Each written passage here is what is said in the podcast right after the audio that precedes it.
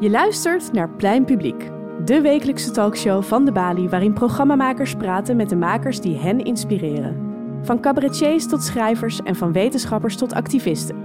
In deze aflevering gaat programmamaker Marlijn Geurts in gesprek met Donny Ronnie, voorheen bekend als Stefano Keizer. Vanaf zijn eerste voorstelling is Marlijn gefascineerd door het werk van Stefano.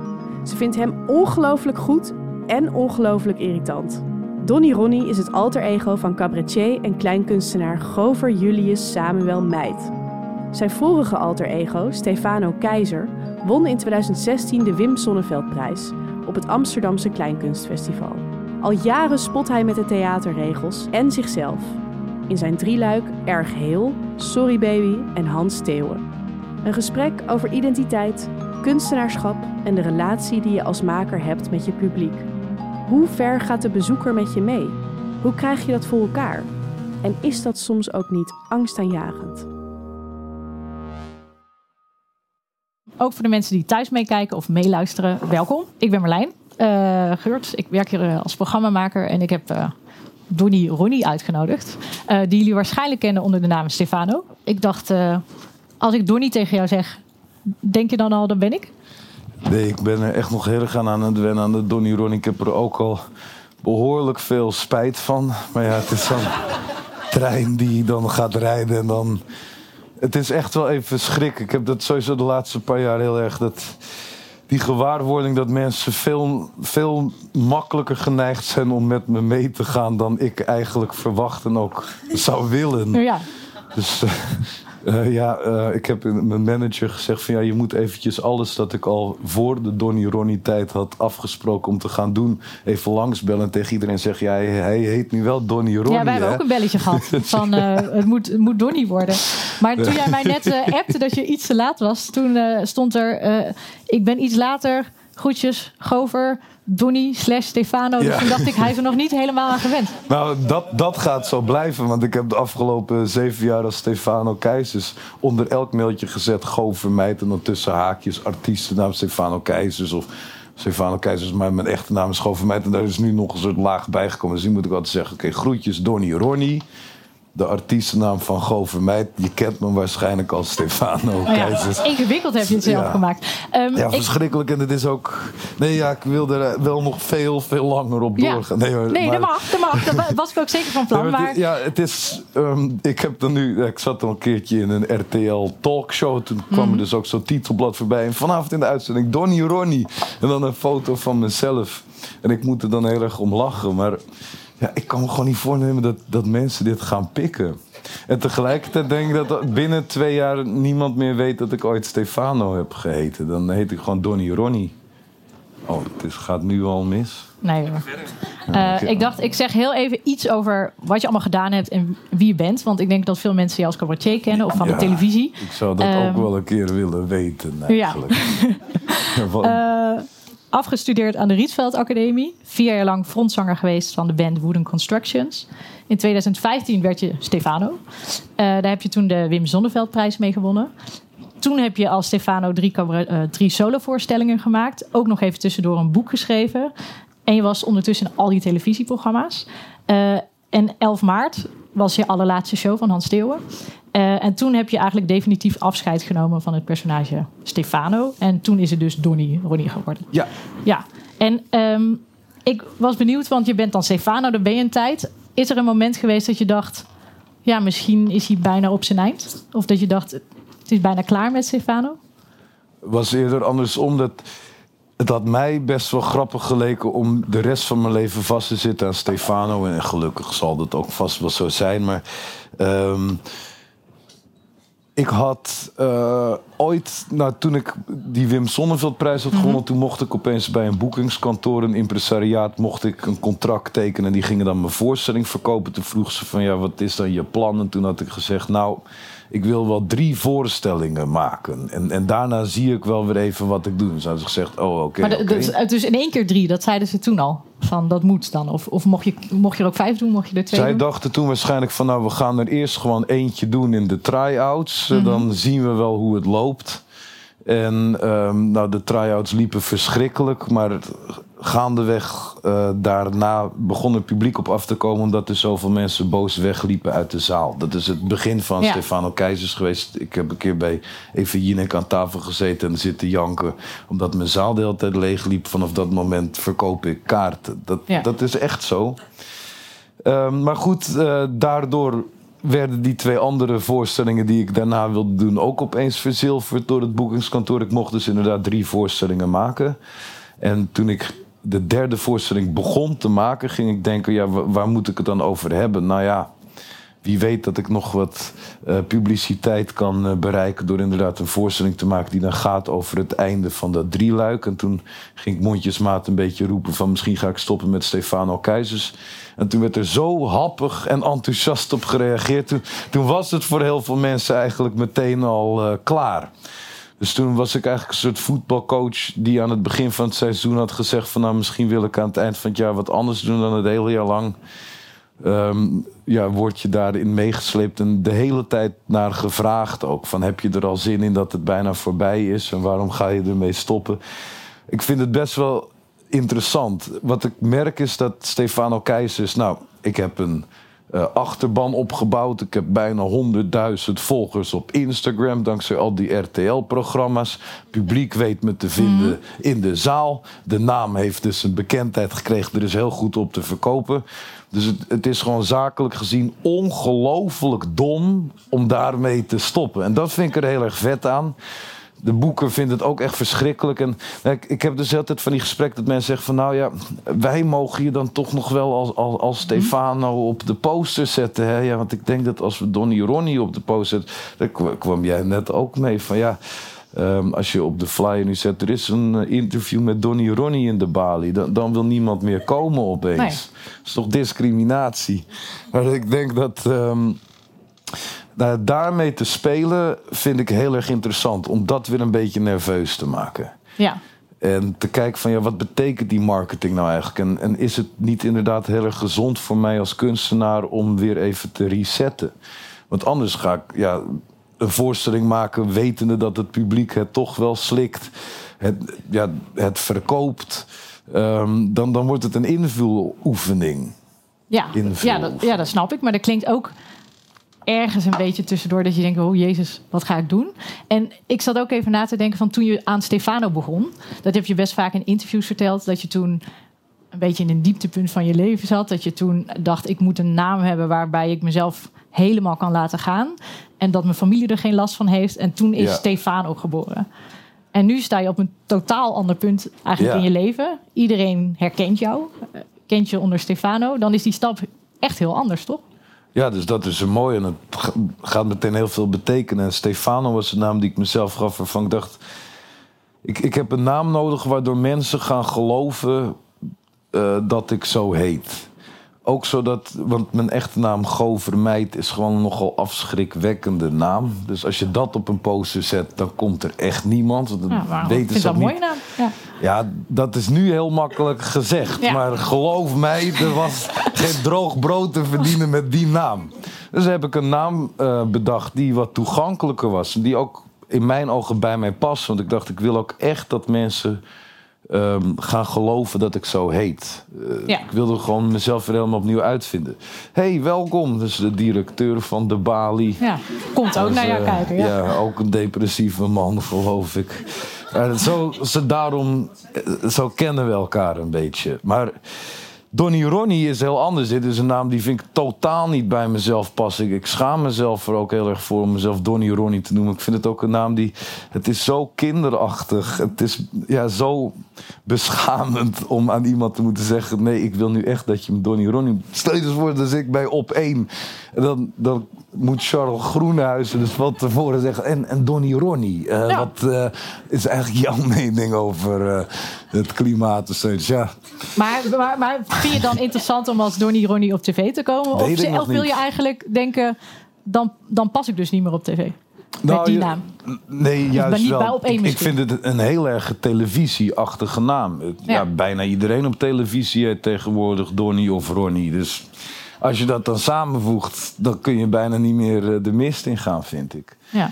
dus ik heb wel een naam gekozen waarvan ik dacht, nou, ik wil laten zien wat ik heb geleerd van wat het Nederlandse publiek wil. Dus in, in een hele simpele naam alles wat maar eh, op televisie gewenst is samenvatten. Ja. Dat, ja, het is dus ook. Maar pas je dan ook, eh, want Stefano is na een tijdje was dat zo vergroeid met jou dat je soms zijn interviews van ik weet zelf ook niet meer precies meer wat ik ben. Ja. En Donny Ronnie is een hele, is een hele Ja, andere vibe. Ben je dan ook eh, je taal aan het aanpassen? Of hoe je mailtjes stuurt als je dan zegt Donny Ronnie? Eh, nou, dat niet, maar ik ben dus wel inderdaad. eh, ja, ik ben wel erg aan het zoeken naar in hoeverre ik dat soort dingen nou ehm, inderdaad zo ga doorvoeren. Want het kan ook heel snel geforceerd worden of Ja. zoiets. Ehm, dus ik- vind het eigenlijk ook het grappigst dat er uiteindelijk helemaal niets verandert. En toch dat ik wel denk dat er door een nieuwe naam weer een nieuwe laag in dingen komt. En Donny Ronnie is ook wel echt een naam voor de jongeren. Die vinden dat ook heel leuk om heel vaak te zeggen. Donny Ronnie, Donny Ronnie, Donny Ronnie. Dat vind ik wel goed aan de naam. Het, Ja. het, het is een naam die, die leuk is om uit te spreken. Voor anderen. Ja, maar is dat dan ook publiek wat je wil bereiken, die jongeren? Eh. ja, Want je hebt natuurlijk op de televisie zit je allemaal. Jullie zijn over een paar jaar al dood. Maar, maar de jongeren, ja, daar kan ik nog een tijdje op teren. Ja. Eh, dus ik, ik ben gewoon altijd nieuwsgierig. Wat gebeurt er als ik een muntje in de machine gooi? Wat gaat de machine dan doen? Deze naam gaat me zeker weer nieuwe dingen brengen. Maar dat is, eh, eh, dus je be- bedenkt dat en dan komt het een beetje op je pad. Dat, zo zeg je het een beetje. Zo, ja, zo is dat me hiervoor overkomen. Dus ik ga er dan gemakzuchtig vanuit dat dat nu ook zo gaat. Maar als het helemaal misloopt of als gewoon mensen echt op een moment niet meer tegen kunnen... of het te kinderachtig gaan vinden... dan, dan heb ik er ook iets van geleerd. Maar dan Ik ga je misschien weer terug. Nee, ik ga niet meer terug naar Stefano Keizers. En tegelijkertijd kom ik er ook nooit meer vanaf. Want eh, ook over twintig jaar zal het gesprek waarschijnlijk daar nog steeds over gaan. Maar ik, Kijk, Ik- dat is. Nee, ja. Oh nee, ik weet niet wie onderbreekt nou wie. ja, dat maakt verder niet uit. Eh. Maar ik, ik, ik zit te denken, je doet alles wat je doet. Doe je best wel bewust. Ja. En dan zeg je nu eigenlijk, ja, ik heb gewoon Donny Ronnie gekozen. Klinkt makkelijk, iets met de... Ik Oh, geloof dat eigenlijk dan toch niet helemaal. Niet gewoon, maar wel met het idee van ja. ehm, iets dat heel, in een heel kort moment ontstaat als een soort simpele grap, kan als je het heel lang doorvoert opeens weer een enorm diepe lading krijgen. Maar ja, dat heb ik met Stefano ook wel letterlijk al zo meegemaakt. Dus Wat bedoel je daar precies mee? Stefano Keizers was. Ik moest me inschrijven voor het Amsterdams Kleinkunstfestival. Ik moest een inschrijfformulier invullen. Ik dacht, ah nee, ik heb geen zin om het onder mijn eigen naam te doen. Eh, andere naam verzinnen. Eh, eh, toen heb ik dat op dat formulier geschreven, ge-mailed. Ik kom er nooit meer vanaf. Dus het gebeurt in een heel kort moment. dus ook ja, als je de diagnose diabetes 1 of zo krijgt. Dus ook het ene moment heb je het nog niet. Je loopt naar buiten en je zit de rest van je leven vast in diabetes 1. Ja, zo zou je het kunnen zeggen. Ja. Ja. Dat soort levensveranderende dingen gaan heel erg snel en gemakkelijk. Ja. Eh, dat geloof ik wel. Ik, ik zit alleen ook heel erg terug te graven naar wat ik nou net nog wilde eh, vertellen toen, toen ik mezelf en ook jou onderbrak. En dat weet ik niet meer. Kunnen we terugspoelen? Is dat nee, dat al- kan nog niet. Nee. Oké, dan komt dat straks. Ja. Maar je hebt het ook over marketing. Je bent eh ander publiek aan het zoeken. Ehm, als ik zeg dat eigenlijk al jouw werk gaat over eh, de spanning of de relatie met het publiek, zeg ik dat dan goed? Eh, ja, maar nou kijk, eh, ik, ik vind het heel erg interessant om ook het publiek mee te nemen in wat ik precies meemaak. Dus daarin heb ik misschien een, een hechtere relatie. Dus ook hoe er naar mij wordt gekeken in de mediawereld of, of hoe ik word aangesproken. Dat zijn dingen die vanaf het begin dat ik op televisie was altijd heel erg besproken zijn. Dus ja, daardoor. ehm, ja, ik hoop dat ik jullie het gevoel geef dat, dat ik jou ben. Stel dat jij de pech had gehad om eh, in de publiciteit te geraken. Dus je hoeft het niet meer zelf te doen of zoiets. Dus dat, dat scheelt dan. Maar eh, het- het is verbazingwekkend hoe, hoe een naam een verandering kan teweegbrengen binnen mensen. En hoe vervolgens de controle die ik daarop probeer te hebben ook weer ja, mij meesleurt in nieuwe dingen. Dus ik, ik verzin zo'n naam als Donny Ronnie niet, niet zomaar, maar het moet spontaan gebeuren, denk ik. En, en dan wil, je ik- eigenlijk ook niet helemaal weten welk pad het kiest. Want dat vind je Ja. dan spannend, zeg, eigenlijk. Dat als je denkt van, oh, wat doen mensen met die naam?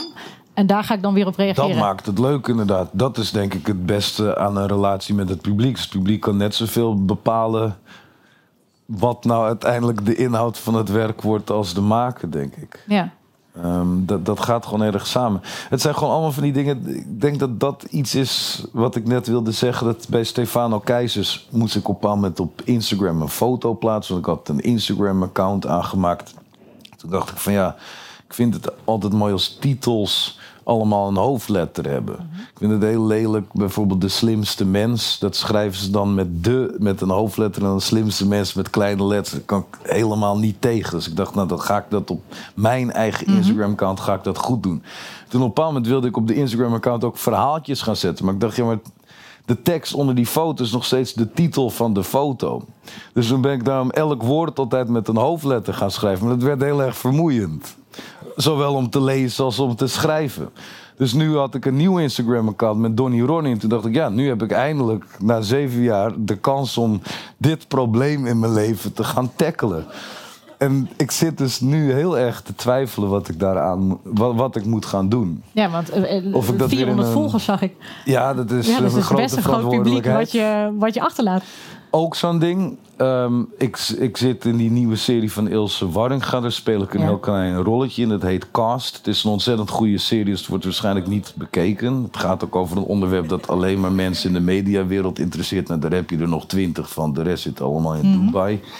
Dus dat wordt, denk ik, eh, om die reden niet zo'n succes. En ik ben, ja, ik support Ilse heel erg graag. Ik vind haar een geweldige maker. Dus nou, zij had me de trailer gestuurd met de vraag van, nou, ja, kun je dit ook nog plaatsen? Toen dacht ik, ja, maar wat ga ik nou doen? Ja. Want ik ben Donny Ronnie.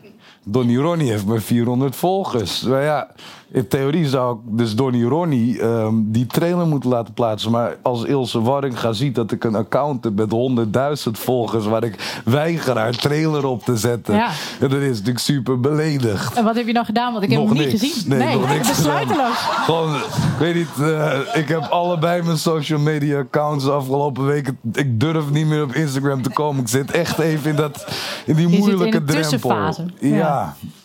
Nou, gewoon omdat ik word zo gedwongen om nu allemaal grote keuzes te gaan maken. Als ik, als ik al niet streng hierin ben, dus als ik zeg, nou nee, oké, de ene keer ben ik Stefan, dan Donny Ronnie, dan, dan is het echt van Dam. Ik moet nu echt het komende jaar full force tegen iedereen zeggen: je mag me alleen maar Donny Ronnie noemen. Kom alleen maar als Donny Ronnie op de flyer staat. Dat is de enige manier om dat waarheid te kunnen laten maken.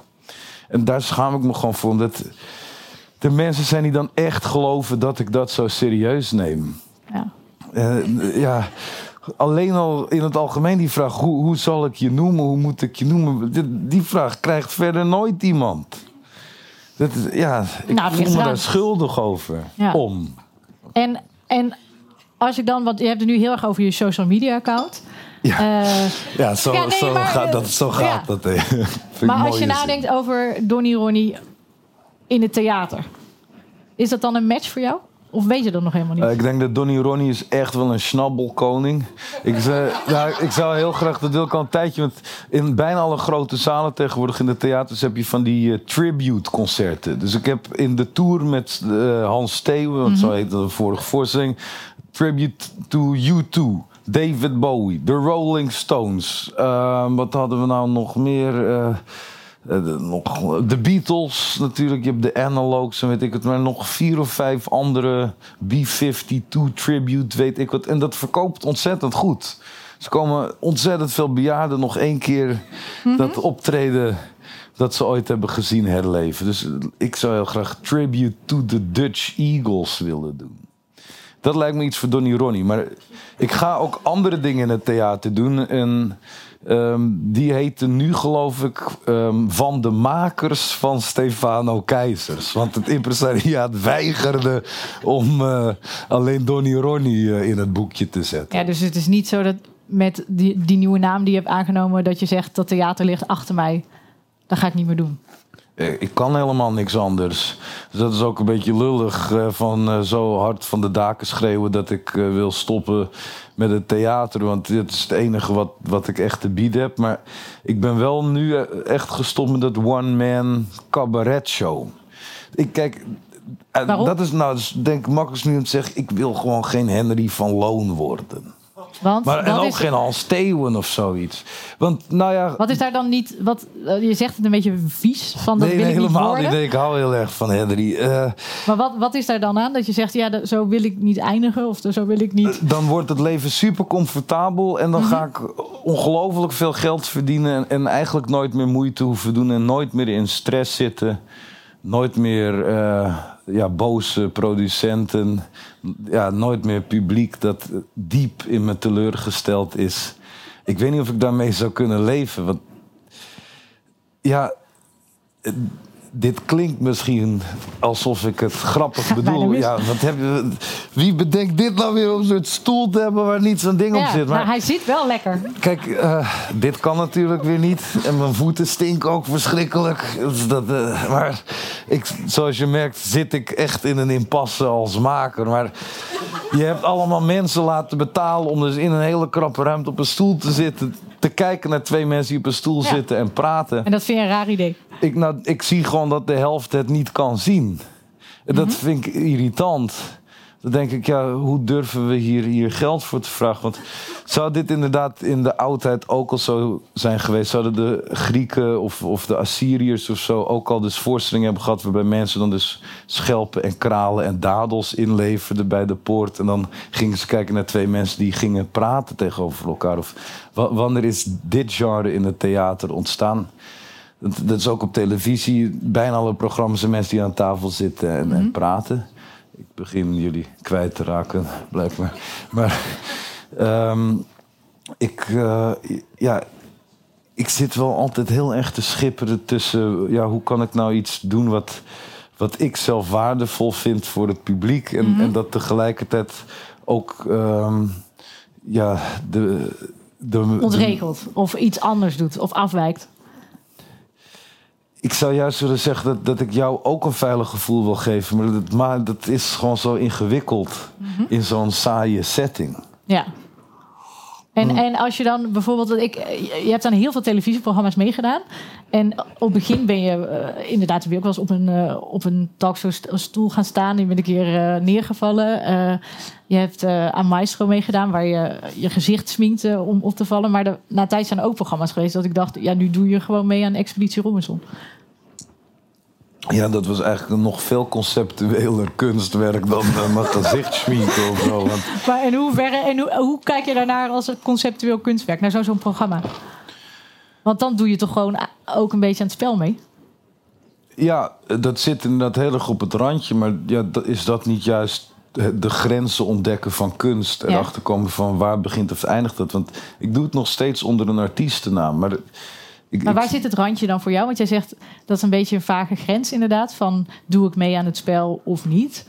Eh, en wat doe jij dan waardoor je denkt, ja, nu speel ik daarmee?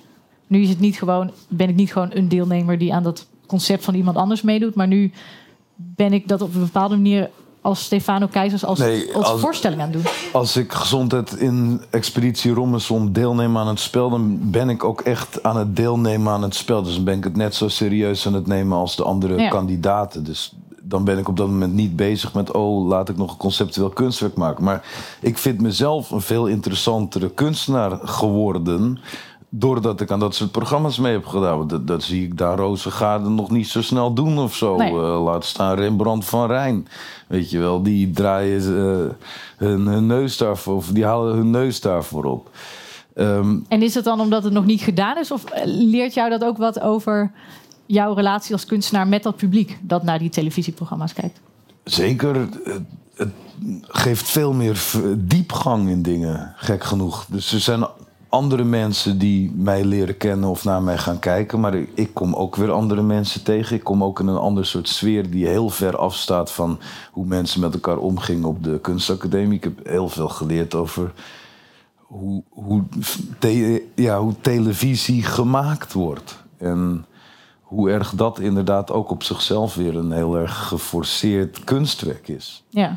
En vind je dat publiek ook, die mensen die je daar ontmoet of die naar, daar naar je kijken, vind je dat eigenlijk veel interessanter publiek dan al die, eh, die mensen rond een kunstacademie of die naar kleinkunst gaan, waarvan je denkt, ja, die weten wel wat ik doe misschien?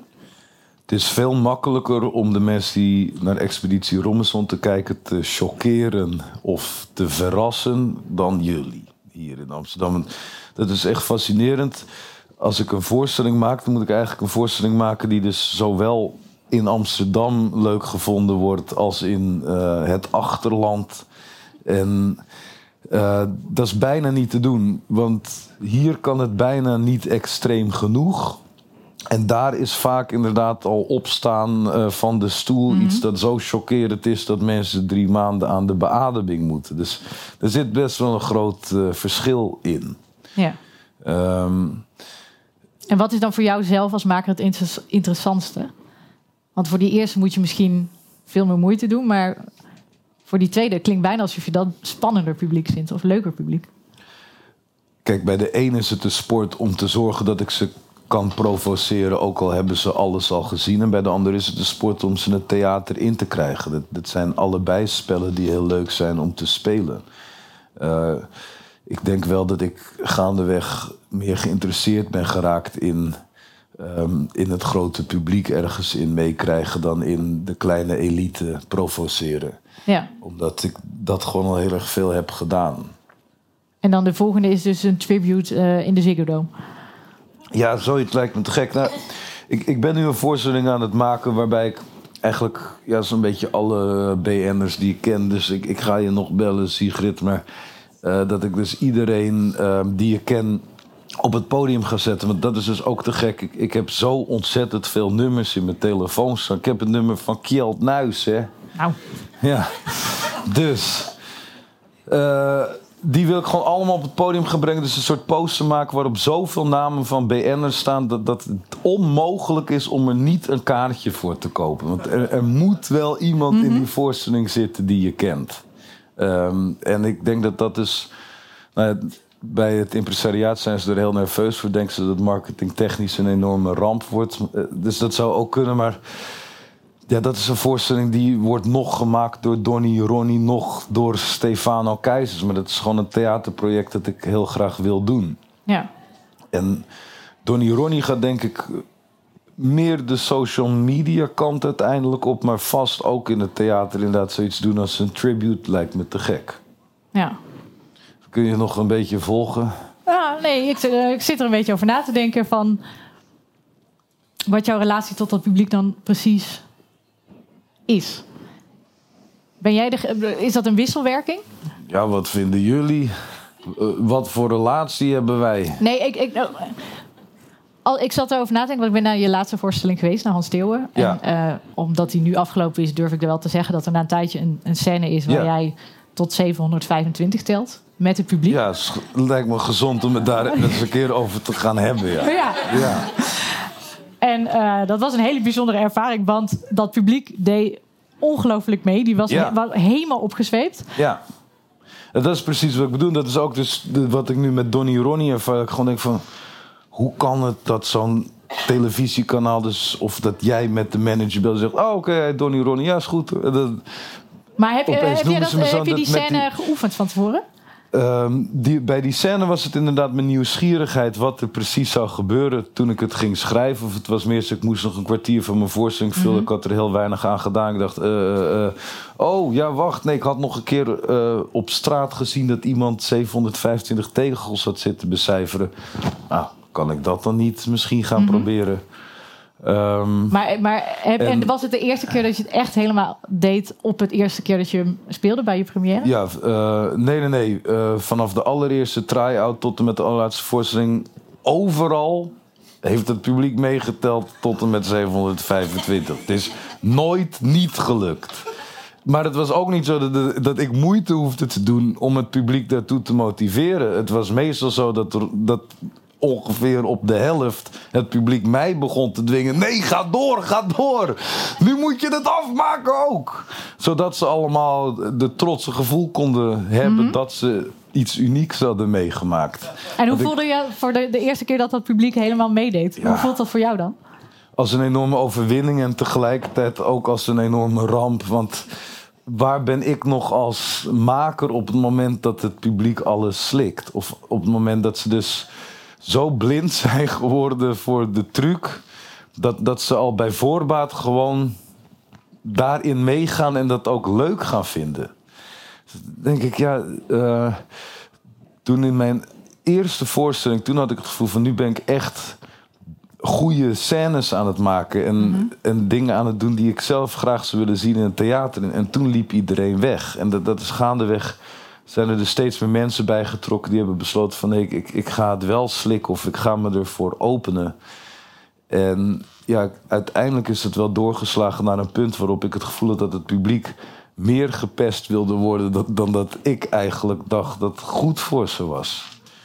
En dan denk ik, ja, dus, ehm, dan, dat is voor mij, dat, dat die scène elke keer lukte, was een goed bewijs dat, dat ik een juiste keuze heb gemaakt om weer even het anders te gaan proberen. Ja. Voor mezelf. Dat ik gewoon merk van ja, als zelfs dit al lukt. Maar dan heb je ook dat wel helemaal uitgespeeld op een bepaalde manier. Ja, En, en dan heb je dan niet ergens dat je denkt, wat nu nog?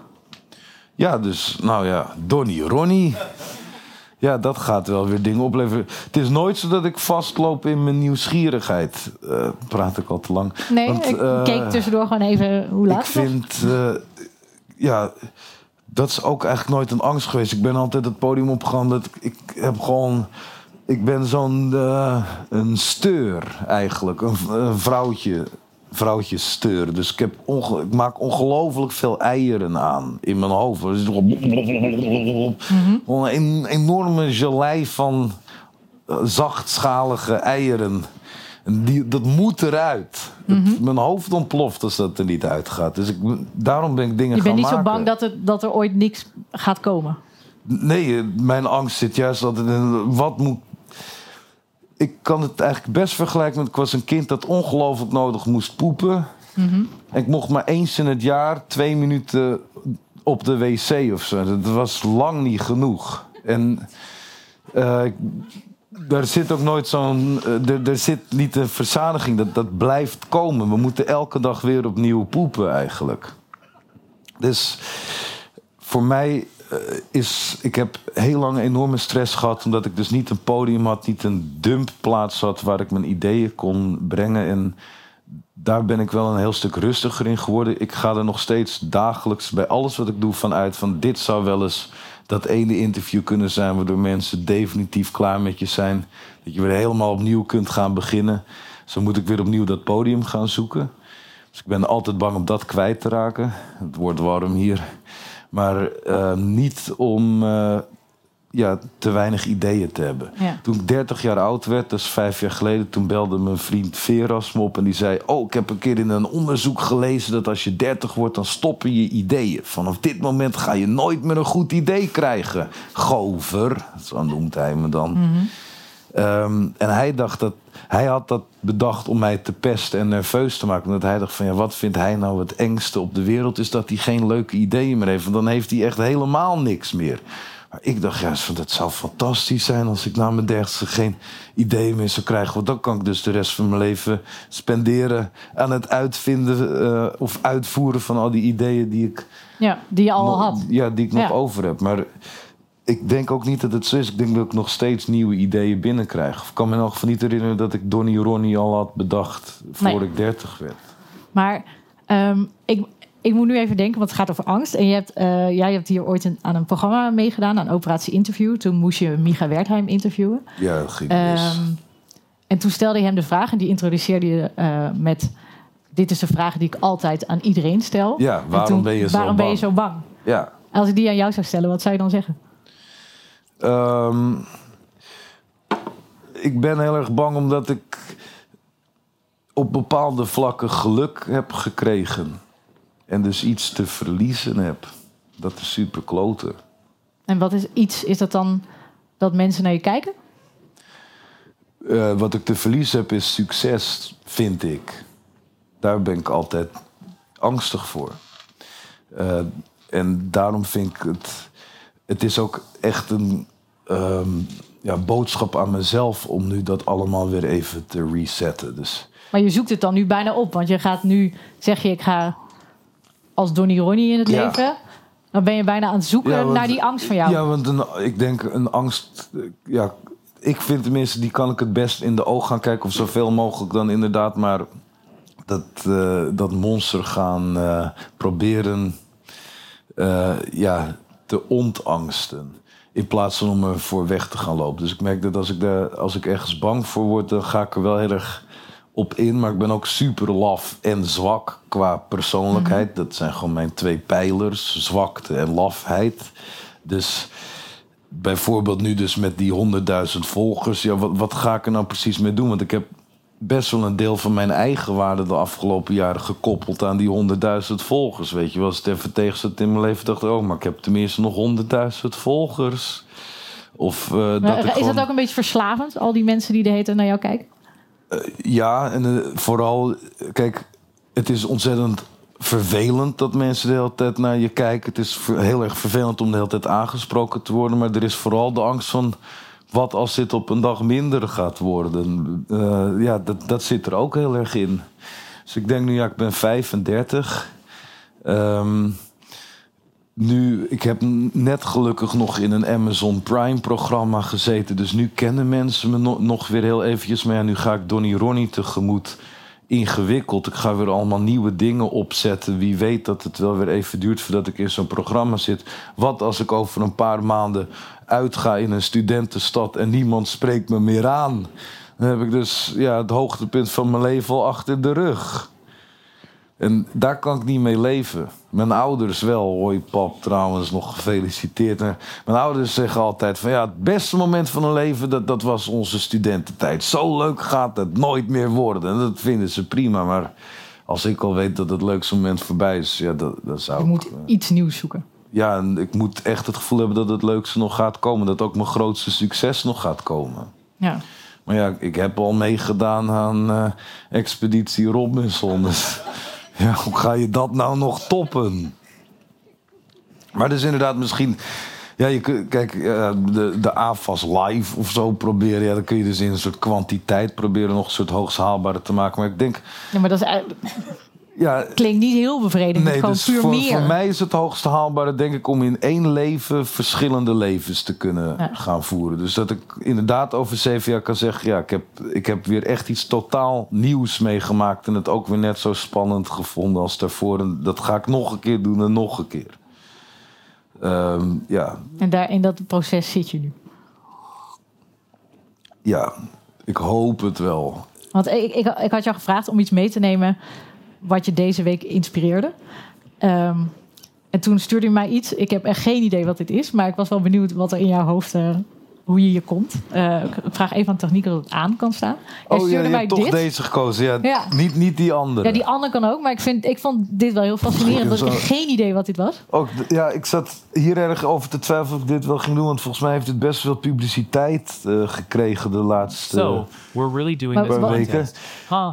Wat is dit? Want ik weet het dus niet. Oh ja, dit heet Nothing Forever, maar nu heet het Watch Me Forever blijkbaar.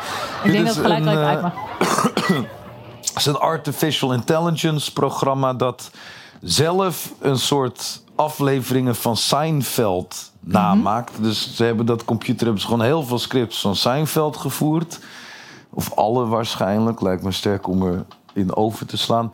En die hebben ze aan het werk gezet. En ja, die, ze hebben dus drie of vier scènes ontworpen. Dus het zijn vier personages. En ze zitten of in hun appartement. Of ze staan op het podium. Of ze zijn in de keuken, geloof ik. Eh, drie locaties. En de computer genereert dit gewoon zelf. Die schrijft zelf automatische mhm. dialoog die bepaalt waar de camera is en welke personages de ruimte ze binnenkomen. Is allemaal willekeurig. En dit gaat dus tot in het einde der tijden door. Ja.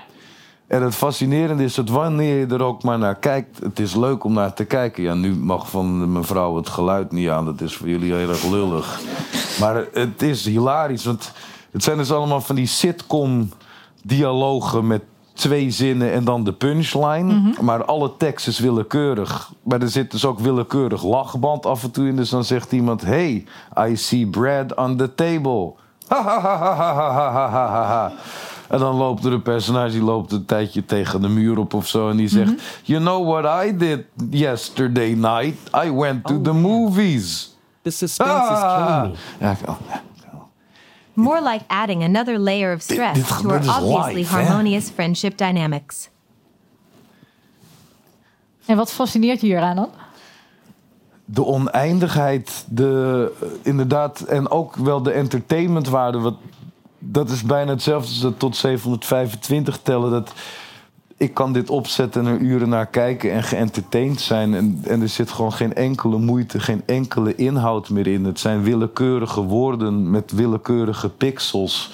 En op de een of andere manier is dat, is dat gewoon genoeg om mijn brein mee bezig te houden. Dus ja, dat, dat is een ander uiterste van de grens van entertainment. Dat, waarom zouden we er in hemelsnaam nog moeite in steken als het al zo... Ja, want dan ben je eh, eigenlijk overbodig als je naar dit kijkt. Zeker, natuurlijk. En nou, nou wist ik dat gelukkig wel al van tevoren dat ik overbodig ben. Maar ehm, ik vind het erg interessant om te zien ja, hoe kwaliteit en kwantiteit steeds meer hetzelfde ding aan het worden zijn. En ik, ik ben een eh, voorstelling aan het schrijven die duurt 20 weken lang. Dat wordt wereldrecord, langste voorstelling ooit. Dus zonder pauze, 20 weken. En toen Mhm. Maar ik- als een voor. eh, eh, ja, gewoon fictievoorstelling. maar als je nadenkt over performancekunstenaars, waar ik soms wel aan moet denken als ik dingen van jou zie, Ja, dan denk ik dat is dat, nee, niet alleen, maar er zijn heel veel mensen die dat ook uren en uren hebben gedaan. Ja, maar nooit 20 weken. En ook, ik maak er een eh, familievoorstelling van. Hè, dus voor het grote publiek. Het is een sprookje. Ehm, het is ook gewoon met zo'n heel mooi musical-achtig decor. Dus het is veel toegankelijker. Het is absoluut geen kunstperformance. Ik, ik ben heel erg met De Lamar aan het lobbyen. Want het lijkt me fantastisch om het daar te doen. Omdat het zo'n familietheater is. Ehm, de enige drempel die ik daarvoor nog moet overtreffen is dus hoe schrijf ik een script dat zo lang duurt. Maar dat kan de computer dus doen. Ja, je kunt gewoon de computer zeggen van... hé, hey, computer, ik wil een script hebben van eh, 160.000 pagina's. Het is een sprookje over een man die zit opgesloten in een toren... en hij kan er niet uit met magische wezens. En dan krijg je dat gewoon, het is niet te geloven. Dus dat maakt in een zekere zin voor mij ook de mogelijkheden veel groter dan ooit tevoren. Maar dan ben je bijna gewoon de producent die dat de voorwaarden schept om dat neer te zetten en dan wordt alles Nee, maar ik ben ook de gemaakt. uitvoerder, ik ben ook de acteur. Maar niet de enige toch, als ik het goed begrijp. Ja, nou, dat is gewoon een praktisch ding. Dat stelt dus dat mijn moeder me een knuffel wil geven of jullie op de thee willen komen of zo. Ja, dat, dan moet het op de een of andere manier in de voorstelling verwerkt worden. Want anders kunnen die mensen niet op het podium. Nu snap ik je niet helemaal niet meer, geloof ik. Wat bedoel je? Ja, ik, ik zit twintig weken vast in die In voorstelling. je eentje. Nou ja, ja, tenzij er dus mensen net als in een echte voorstelling in het script. Kijk, als in het script staat, er komt nu een ander persoon op en die, die gaat dit en dit doen en ze hebben een dialoog, ja, dan moet er een ander persoon op. Dus dan moet ik iemand vinden die op dat moment zin heeft om op te komen. Ja, dus het is eigenlijk bijna wat je bij je laatste show deed. Op het einde kwam het publiek. Je begon tussen het publiek en je eindigde met het publiek die je verwelkomde op het podium. Dat wil je eigenlijk tot in het uiterste doortrekken. Eh, nou nee, ik wil het nog veel meer eh, nep maken eigenlijk. Dus daar gewoon een complete structuur omheen bouwen. Dat zegt dat alles wat op het podium plaatsvindt, dat, dat is volgens het script. Want die moeten dat script volgen. En op het moment dat er een nieuw personage is, verwacht je dat iemand uit het publiek die rol gaat nemen. Er moet dus iemand, terwijl ik die voorstelling aan het spelen ben, achter de schermen mensen gaan regelen van hey, over een half uur staat er in het script dat er een elfje op moet komen die deze en deze tekst zegt. De andere heeft afgezegd, kan jij het nog doen? Of er komt iemand binnen die zegt, ja, ik zou graag op het podium eh, een scène met hem willen doen. En zeggen ze, oh, wacht even, over 14 uur is er wel iets dat bij jou past. Kom dan maar weer terug.